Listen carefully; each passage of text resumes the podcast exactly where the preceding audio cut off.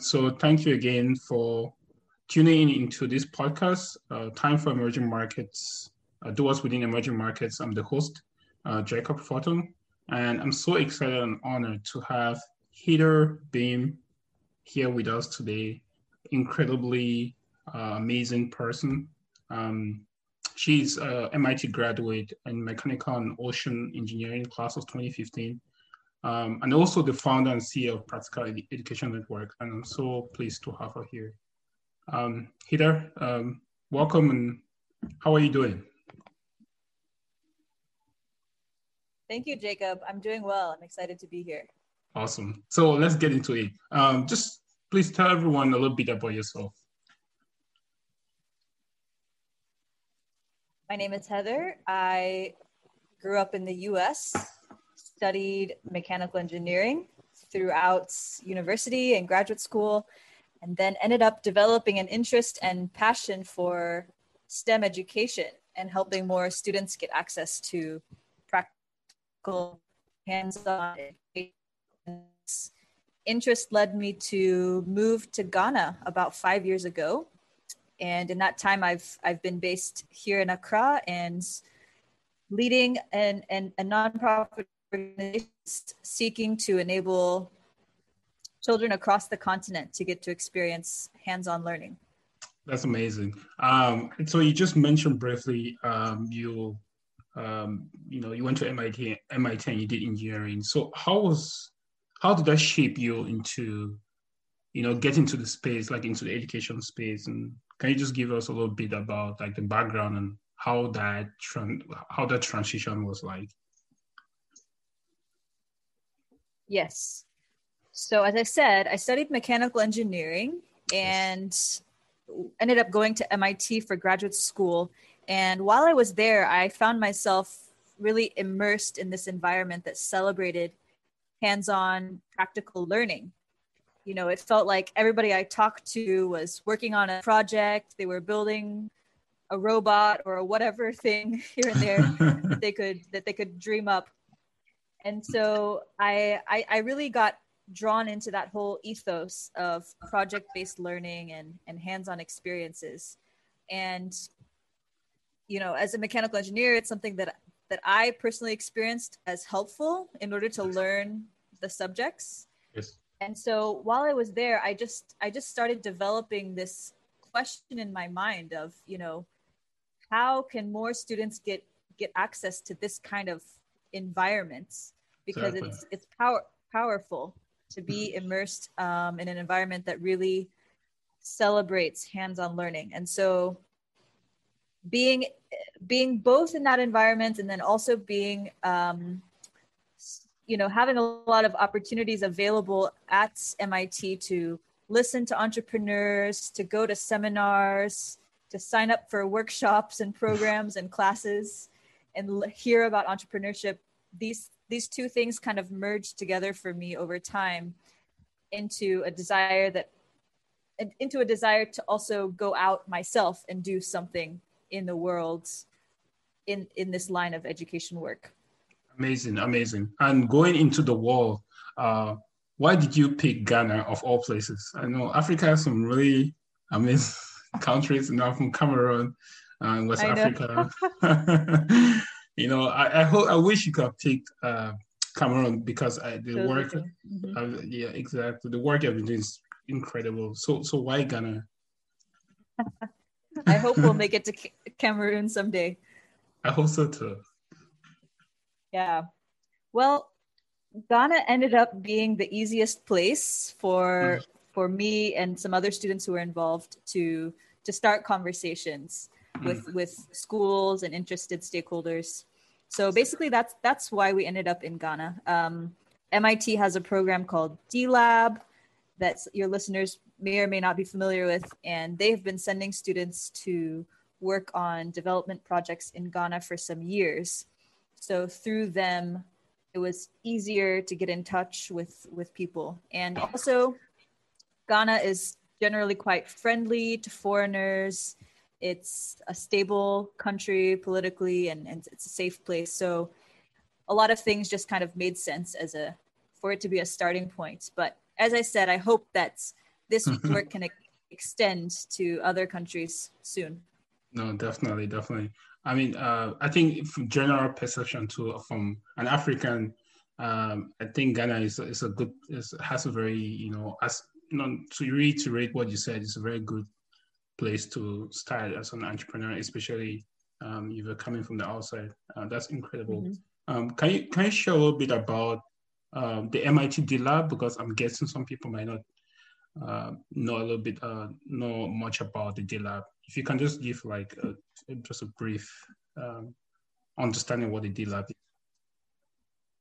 Yeah, so D Lab at MIT is a program that started about 20 years ago now, I believe, and it's a it's a set of classes and now research projects and other initiatives all centered around supporting students to learn how to meaningfully engage with communities in other countries around the world and usually rural communities um, that can benefit from various develop, developmental things around sanitation health water etc so they, they've attracted a lot of students to their programs and I, I was one of them that got excited about you yeah. know applying myself as an engineer to solve problems that would affect people in a very direct way.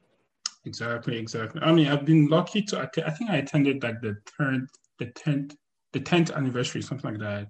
Uh, I think it was like 2016 or 2017, and just you know, it was open to non-MIT students as well. So I was really fortunate to see the work that the D Lab has been doing, and uh, incredible entrepreneurs that they support, and I think it's they're doing some amazing work. It's pretty incredible. Um, can you share a little bit about now Practical Education Network? What you guys have been doing, what have your vision has been, and you know, kind of give us an update of where you guys are at the moment.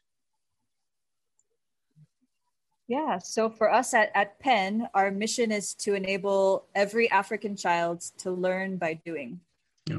The current status quo is that majority of, of students who become the majority of adults in Ghana and many other neighboring countries, um, their regular experience as they go through school is one that's marked by rote memorization. Mm-hmm. and this means that students are bored in class. they're not they're not really actually learning much in depth. Yeah. And it's just so easy to forget whatever you've learned. And yeah so the the implications of that are quite far reaching you know it means that you you have a, a workforce coming out of the education system that doesn't have that doesn't see themselves as as part of the solution right exactly, exactly. and so yeah so our vision is is to build to contribute to the building of a generation of young people who have that problem solving mindset and mm. have the technical skills that they need to sustainably transform and develop the economy. Um, and so we're, we're trying to tackle that from the foundational level. Mm-hmm. So we're starting with, or we're working with the, what they're called here, basic schools. So, you know, primary and middle schools. Mm-hmm. Mm-hmm.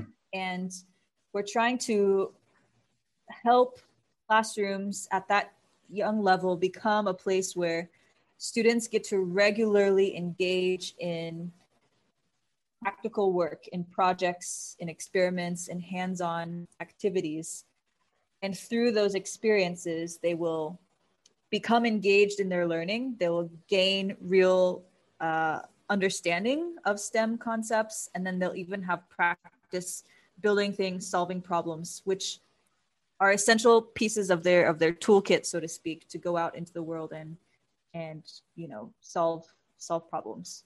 Yeah, I I, I can incredibly like relate to like the regurgitation of just like information, um, like primary school and you know um, uh, you know right up to high school, which is I think the the Cameroonian anglophone education is similar to Ghanaian it was just like a regurgitation of information. And I wish I could have signed up for PEN if PEN was in in Cameroon at that time, so I could actually, you know, do some really practical stuff. Um, that's that's incredible. Um, I, I do think like uh, the value creation, you know, the impact will be seen for a very long term. And I and I do mm-hmm. appreciate the fact that you took you, you took that MIT practicality and applied it in your company uh, PEN. So that's that's just, that's very incredible.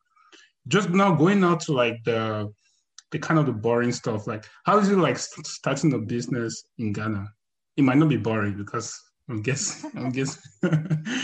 so how was it like when you went there? How was the process? I think some of our listeners might be curious.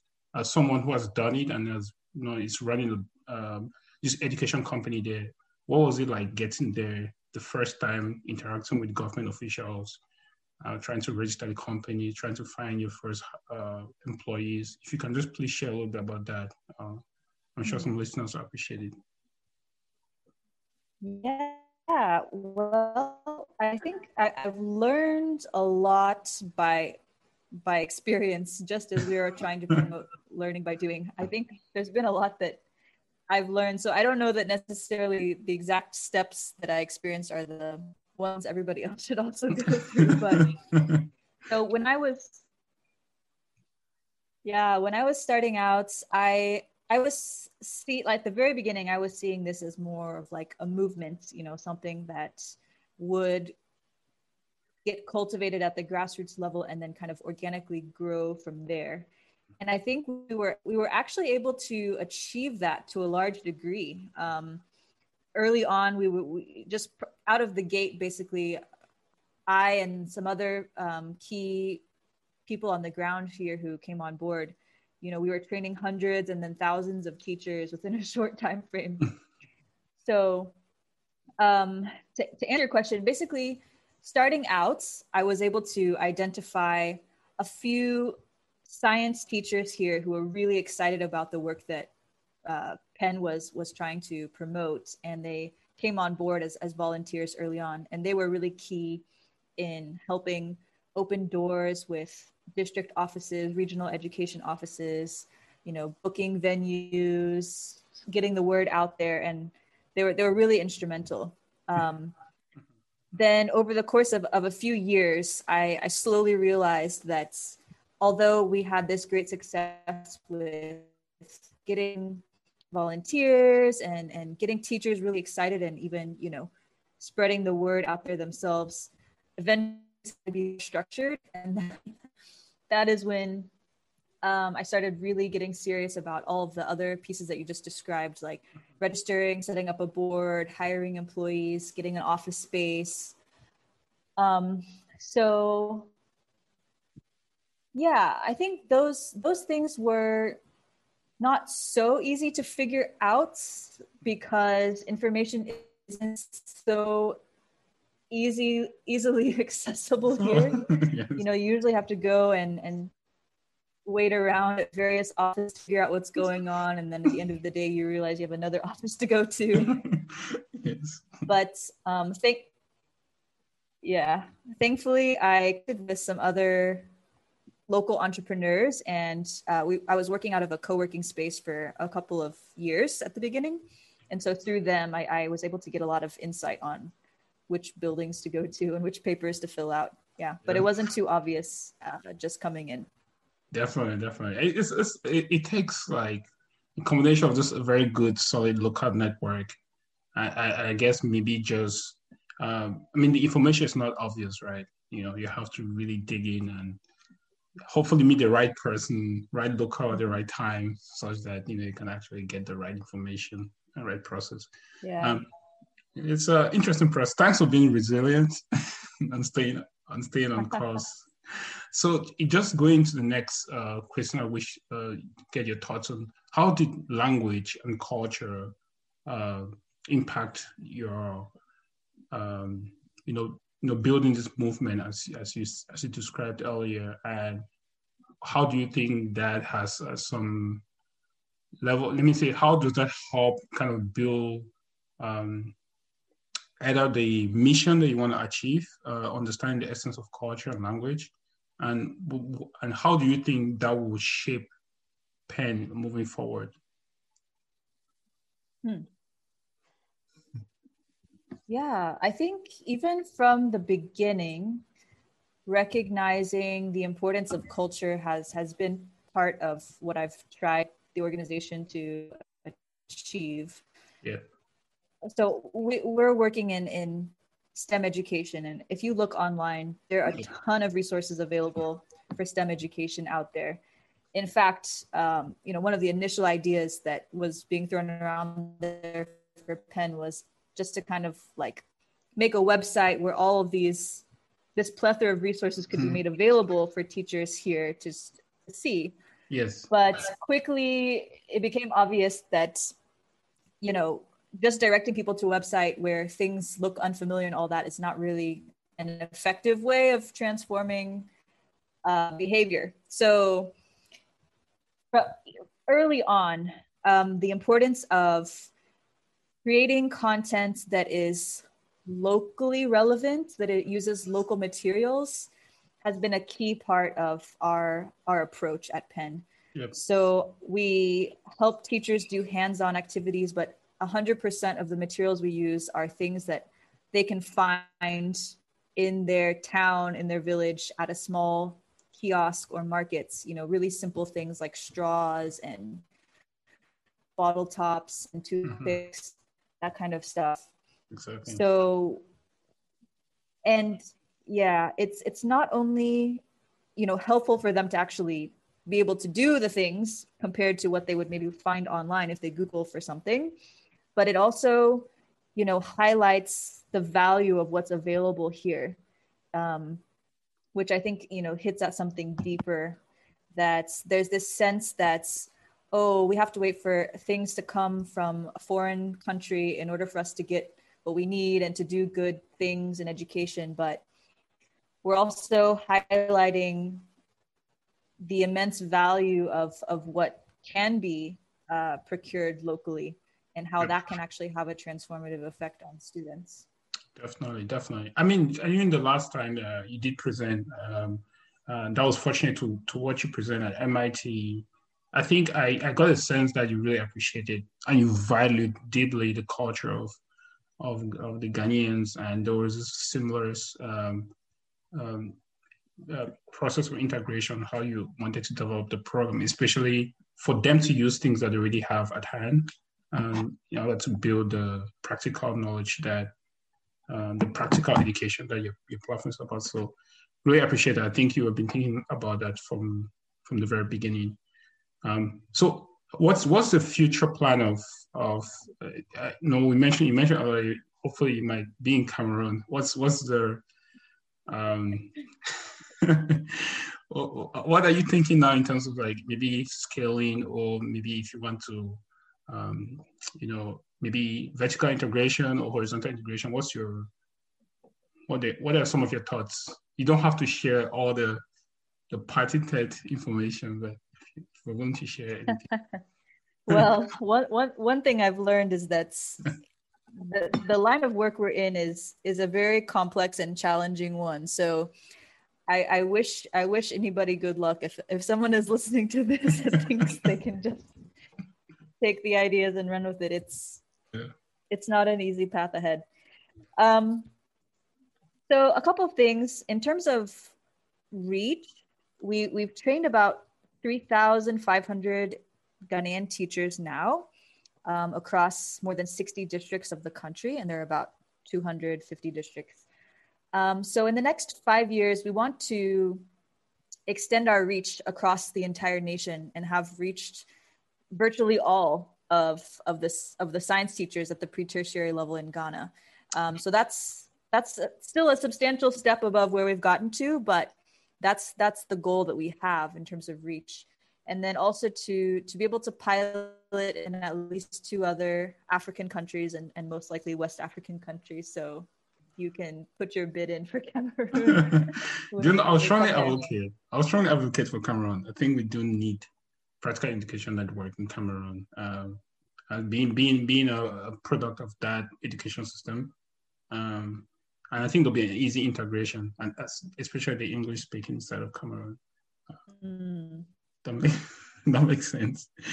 Um, so um, just to go into, I think this question is more about like your leadership uh, skills and how you built your team. How was it like um, selecting the people to become um, selecting the members who are the core team members for of your of practical education? What was your thought process like, or what was your um, if I might say, a checklist and finding people that that you believed believed in the cause, the mission, and were willing to build this platform with you.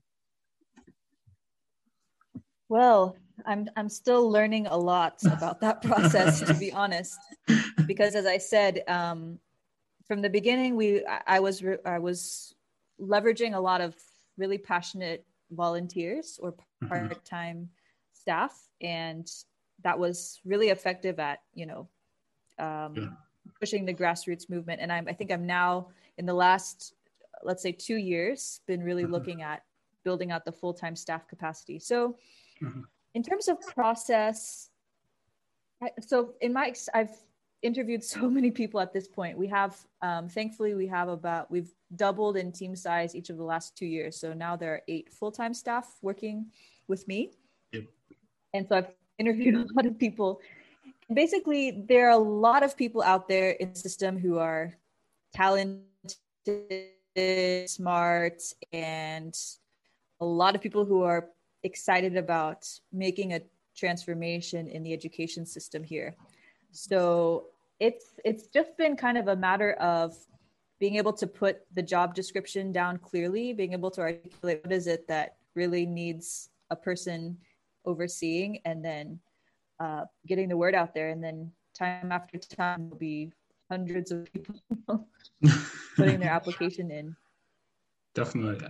That no that, that makes sense. Uh, i think it's a learning process I, I, guess especially in that in a in a, in a in a country like ghana and just you know it's a, a different a different way of way things have been approached and uh, how people view jobs and how people view entrepreneurship might be different.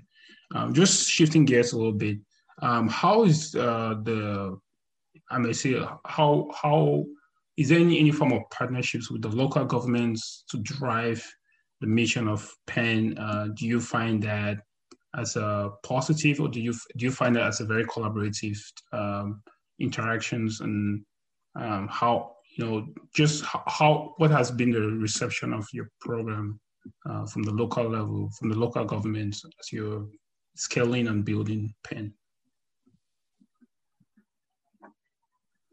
Right. So about 70% of the teachers we've worked with are from public schools. And anytime we work with a public school, we have we have to work through the government offices, usually the district office, sometimes the regional office as well. So the partnership has been successful in, in enabling us to reach the teachers that we have reached. So we, we've had um, great reception from most stakeholders. Um, the challenges are more just in working through the bureaucracy, you know, having to push papers here and there. And it just takes a long time to do something seemingly simple. But stakeholders are very, stakeholders are generally quite excited about what we're doing because you know science edu- science is one of the subjects that students usually score poorly in mm-hmm. and there just really aren't many other interventions in the system here in ghana to to help improve the quality of, of science education. So yeah. Oh, that makes sense. Um, and just and it sounds like you know you you have had um, you know building what you've, you've built um, I'm, I'm guessing you have been mentored or you know you've had the uh, opportunity to you know be exposed to people that maybe guided you to where you are. If you can please share a little bit about the people that inspired you, who has been your role models growing up, um, and how you view mentorship um, in general. Uh, I think some of our listeners will, I guess all of our listeners will love to hear about that. Hmm.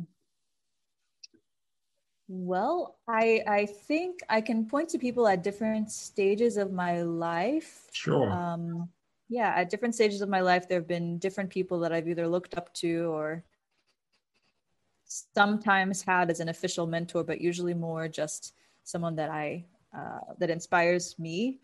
So um, yeah, I mean, getting getting involved in this this line of work in the first place, the the folks at D Lab, uh, the founder, Amy Smith, is somebody um, who who inspired me. I got set up through with formal mentors through some of the programs that supported PEN at the beginning.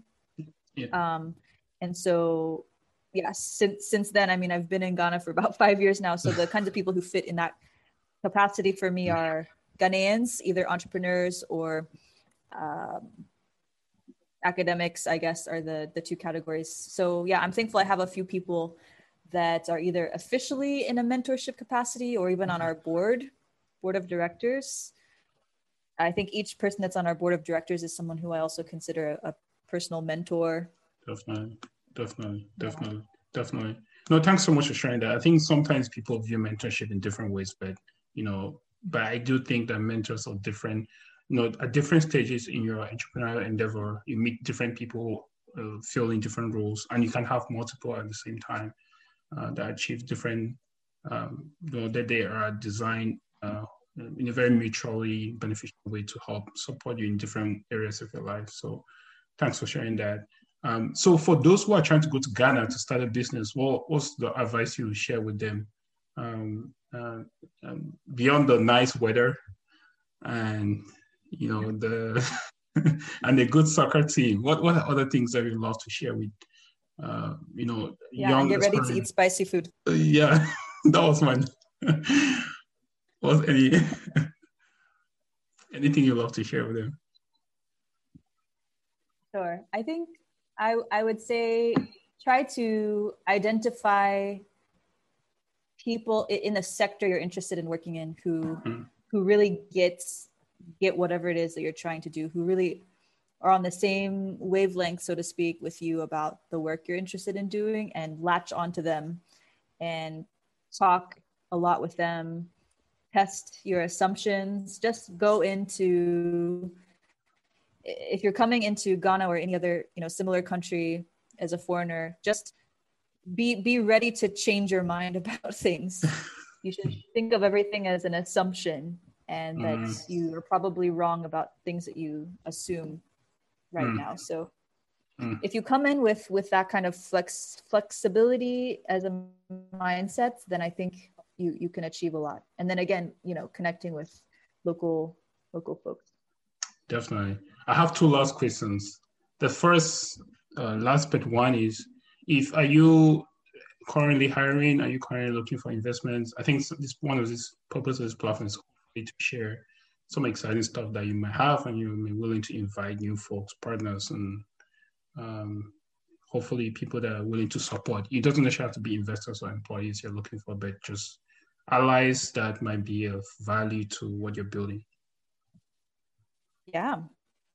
Well, with COVID, just as with many other programs, it has challenged us to shift our programming online which was actually something that was not in our plans in, in, our strategic plan for, for the few years ahead because our, our work is very hands-on we have internet connectivity challenges here. So it's it's it's really challenging but we, we've gone there. We've we've pushed the bound our own boundaries and we've been able to do a pilot online training last uh, last year with about 100 teachers. Mm-hmm. and so right now that's that's our core focus is refining that building it out and then uh, once covid gets a, a bit more under control looking at blending the online component with the in-person component in an optimal way so if there are people who are interested in joining us in some capacity um, to enable that that would be very welcome we're excited about how that will enable us to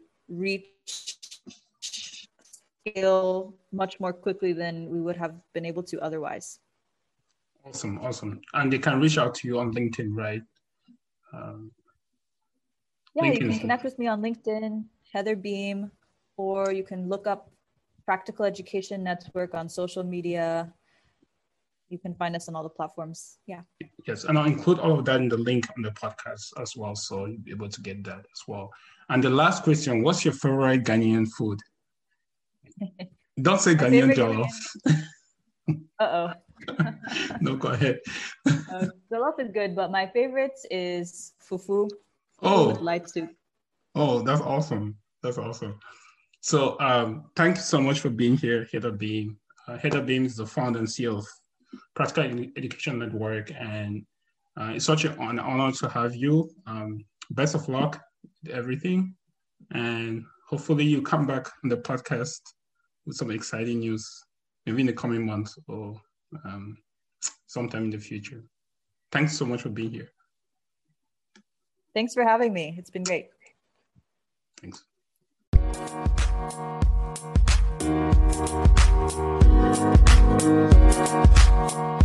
you.